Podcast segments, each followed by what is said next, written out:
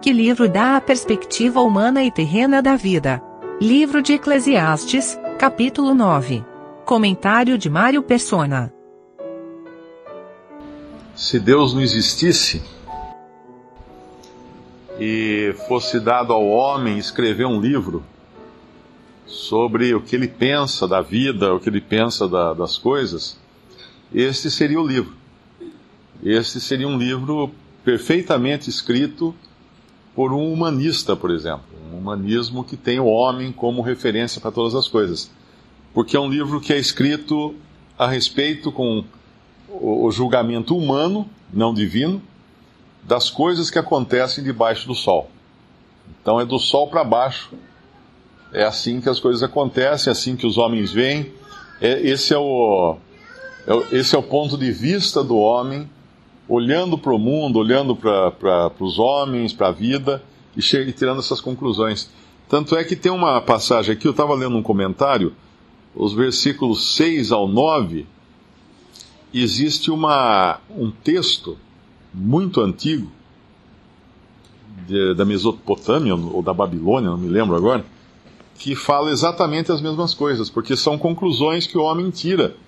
Quando ele olha para o mundo, ele vê que a pessoa que morre acaba, realmente acaba. O seu amor, o seu ódio, sua inveja já pereceram, já não tem parte mais nesse século em coisa alguma do que se faz debaixo do sol. Versículo 7, então, qual a conclusão? Sabendo que tudo acaba com a morte. Vai, pois, come com alegria o teu pão e bebe com bom coração o teu vinho, pois já Deus se agrada das suas obras. Em todo o tempo sejam alvos os teus vestidos, e nunca falte o óleo sobre a tua cabeça.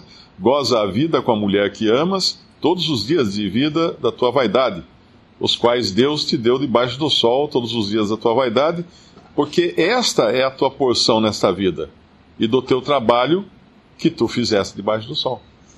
Então é assim, começa, vive, acaba, morreu, acabou.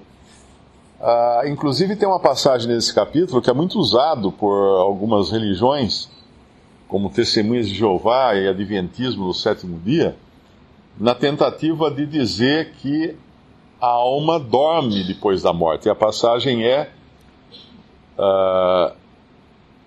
versículo 5. Porque os vivos sabem que hão de morrer, mas os mortos não sabem coisa alguma. Nem tampouco eles têm jamais recompensa, mas a sua memória ficou entregue ao esquecimento. Então foi construída toda uma doutrina por Testemunho de Jeová, por Adventistas do sétimo dia e talvez por algumas outras seitas, em cima desse versículo, de que a pessoa quando morre ela dorme. Ela perderia a consciência e ela acordaria eventualmente na ressurreição, no final. Mas construir qualquer doutrina em cima do livro de Eclesiastes é construir doutrina em cima das observações humanas nesta terra debaixo do sol. Ela certamente não é uma conclusão que Deus deu a Salomão, porque qualquer homem incrédulo, homem no seu estado natural, tiraria as mesmas conclusões, chegaria às mesmas conclusões que Salomão. E alguém poderia dizer assim, bom, então isso aqui não é a palavra de Deus? Sim, isso aqui é a palavra de Deus. É Deus falando para nós o que Salomão falou. Então é a palavra de Deus. Existem algumas doutrinas que dizem que a palavra de Deus é só aquilo que Deus fala. E a Bíblia não seria então a palavra de Deus, mas porque tem passagens que falam o que Satanás está dizendo, por exemplo, no Éden. Quando Satanás conversa com Eva, então não seria a palavra de Deus, seria a palavra de Satanás. Não, nós jamais saberíamos o que Satanás ou o que a serpente disse para Eva se Deus não tivesse nos revelado. Então é a palavra de Deus contando o que Satanás falou lá no Jardim do Éden. Então é sempre bom lembrar isso, que esse é um livro humanista. Nós não podemos tirar conclusões espirituais ou celestiais baseadas nesse livro, porque é a sabedoria do homem, aqui é Salomão chegando às conclusões. E Salomão tem um perfil, né? Quando a gente vê a vida de Salomão, ele realmente se andou do jeito que ele conclui aqui, porque foi um homem que só queria aproveitar a vida debaixo do sol, e isso foi a ruína dele. ele, sabendo que não era só isso aqui, ele acabou seguindo o seu próprio conselho. Aqui também cai por terra, né, a ideia de que se eu for bom, tudo vai dar certo comigo. Se eu for mal, não vai dar certo as coisas comigo. E às vezes até tem ditado, né, coisas ruins acontecem para pessoas boas. Na realidade, não tem nada a ver uma coisa com a outra, porque debaixo do sol as coisas são o que são. E, obviamente, nós sabemos que o crente, ele tem a sua proteção, ele tem Deus cuidando dele, mas não acontecem coisas ruins para o crente? Acontecem coisas ruins para o crente também. Acontecem tribulações? Acontecem tribulações. Paulo escreve, o Senhor Jesus diz, no mundo tereis tribulações, mas eu venci o mundo. Então o crente não é imune de tribulações. Muito pelo contrário, é tudo imprevisível nessa vida. O versículo 11 mostra isso. Voltei-me e vi debaixo do sol que não é dos ligeiros a carreira. Nós podemos pensar, bom, mas numa corrida de automóveis, quem ganha? É o carro mais rápido. Não. Pode não ser, ele pode furar um pneu, ele pode bater, ele pode ter uma dor de barriga, o piloto, ele pode acontecer qualquer coisa durante a corrida. Então entra a questão sorte aí, né? Diz que uma vez perguntaram para um milionário do petróleo nos Estados Unidos por que ele tinha ficado milionário e outros não tinham ficado, outros amigos dele. Ele falou assim, olha, tem gente que encontra petróleo, tem gente que não encontra. Ou seja, é tudo uma questão de sorte. Não é dos ligeiros a carreira, nem dos valentes a peleja, nem tampouco dos sábios o pão, nem ainda dos prudentes a riqueza, nem dos entendidos o favor. Mas que o tempo, versículo 11, mas que o tempo e a sorte pertencem a todos.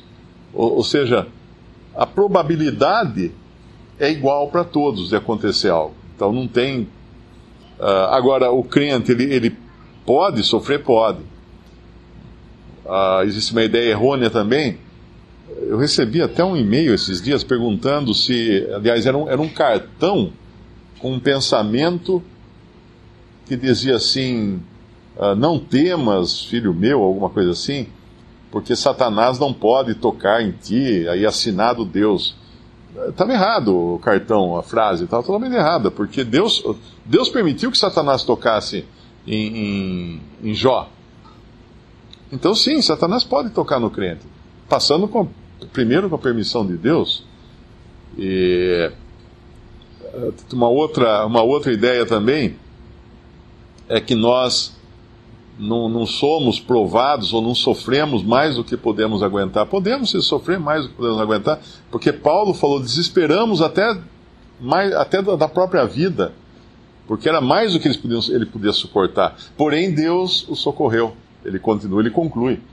Porque, para toda medida, obviamente, o crente, ele leva em consideração aquilo que está acima do sol. Embora em Eclesiastes nós temos Salomão falando das coisas debaixo do sol, o crente tem que ter isso muito seguro, saber que é exatamente assim que as coisas acontecem, porém, os seus recursos não estão debaixo do sol. Os seus recursos estão acima do sol. Porque ele tem intimidade com o Criador do Sol, o Criador da Terra, com o Criador de todas as coisas. Então ele tem onde buscar recurso. Quando a gente pega o Salmo 23, por exemplo, que é um salmo bem conhecido, nós vemos dois estágios da conversa aqui do salmista. Ele está falando do que acontece debaixo do sol, cuidado por Deus do que acontece debaixo do sol. O Senhor é o meu pastor, nada me faltará. Deitar-me faz em verdes pastos, guia-me mansamente a águas tranquilas, refrigera minha alma, guia-me pelas veredas da justiça por amor do seu nome. Até aqui é uma coisa que está acontecendo. Ele está falando, o Senhor, meu pastor, nada me faltará, Ele deitar-me faz em verdes pastos, Ele guia-me mansamente a águas tranquilas, Ele refrigera minha alma, Ele guia-me pelas veredas da justiça, por amor do seu nome. É descritiva a coisa.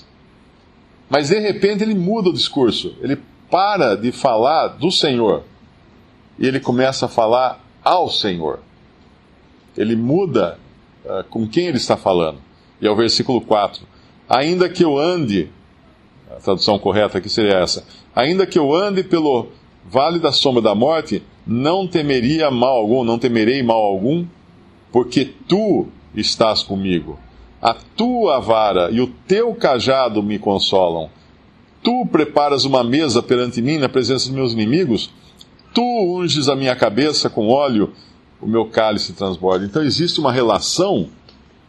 O incrédulo poderia até ousar dizer do versículo 1 ao 3, o Senhor é meu pastor, nada me faltará, deitar-me faz, guia-me mansamente, refrigera minha alma. E esse é o salmo das Bíblias abertas nas lojas, escritórios e casas, né? A página mais amarelada, porque todo mundo abre achando que vai dar sorte se abrir no Salmo 23. Mas a relação do crente é uma relação pessoal com Deus, que é o versículo 4 em diante. Isso aqui só entra nessa relação quem passou pelo Salmo 22. Ou seja, quem aceitou a morte, o sacrifício de Cristo, que é o que descreve o Salmo 22.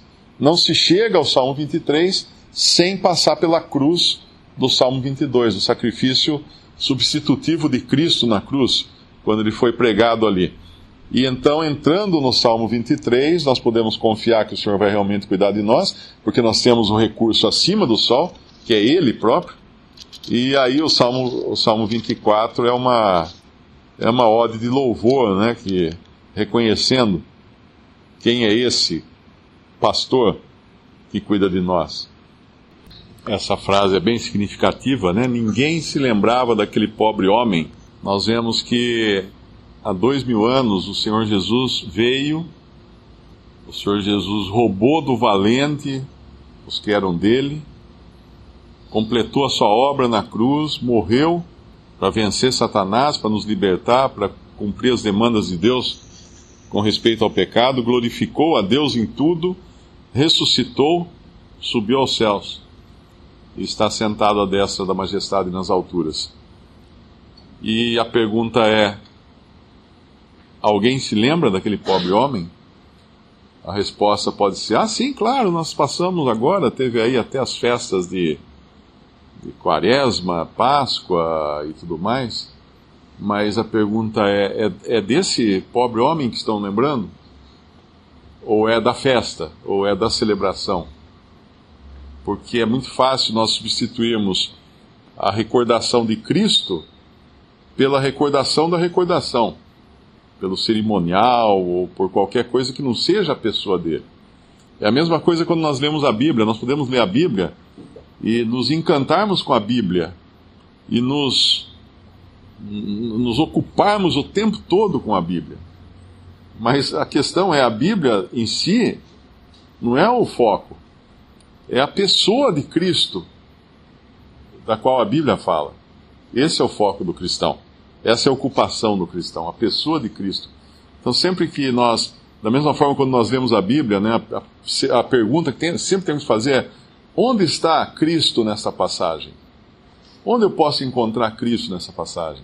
Porque nós podemos chegar para os nossos filhos, ensinar para eles noções de valentia, com a história de Davi, por exemplo, Davi contra o gigante. Se você for forte, se você tiver boa pontaria, se você for decidido, você também vai vencer o gigante e tal.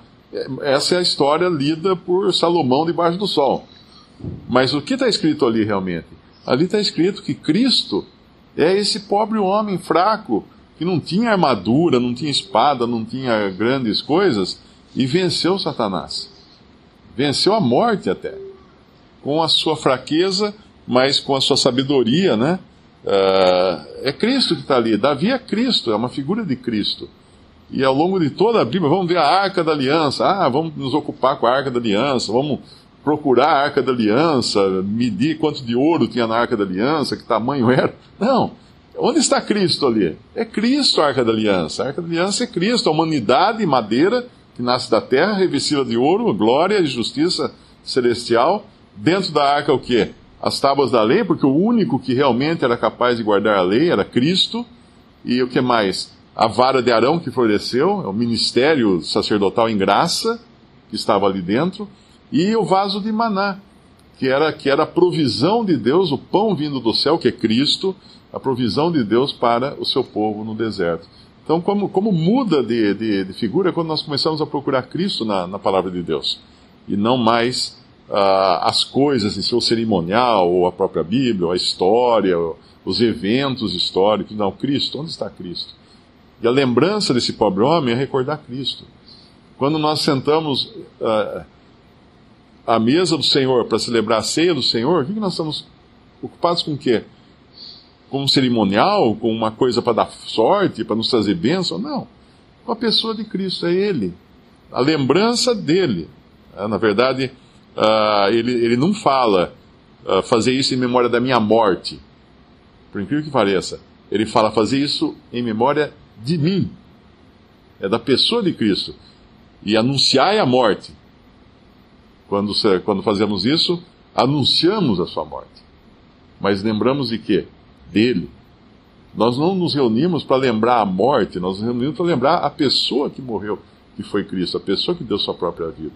E esse deveria ser o nosso foco, porque essas coisas, na verdade, estão acima do sol. Abaixo do sol, elas não vão estar fazendo efeito para nós.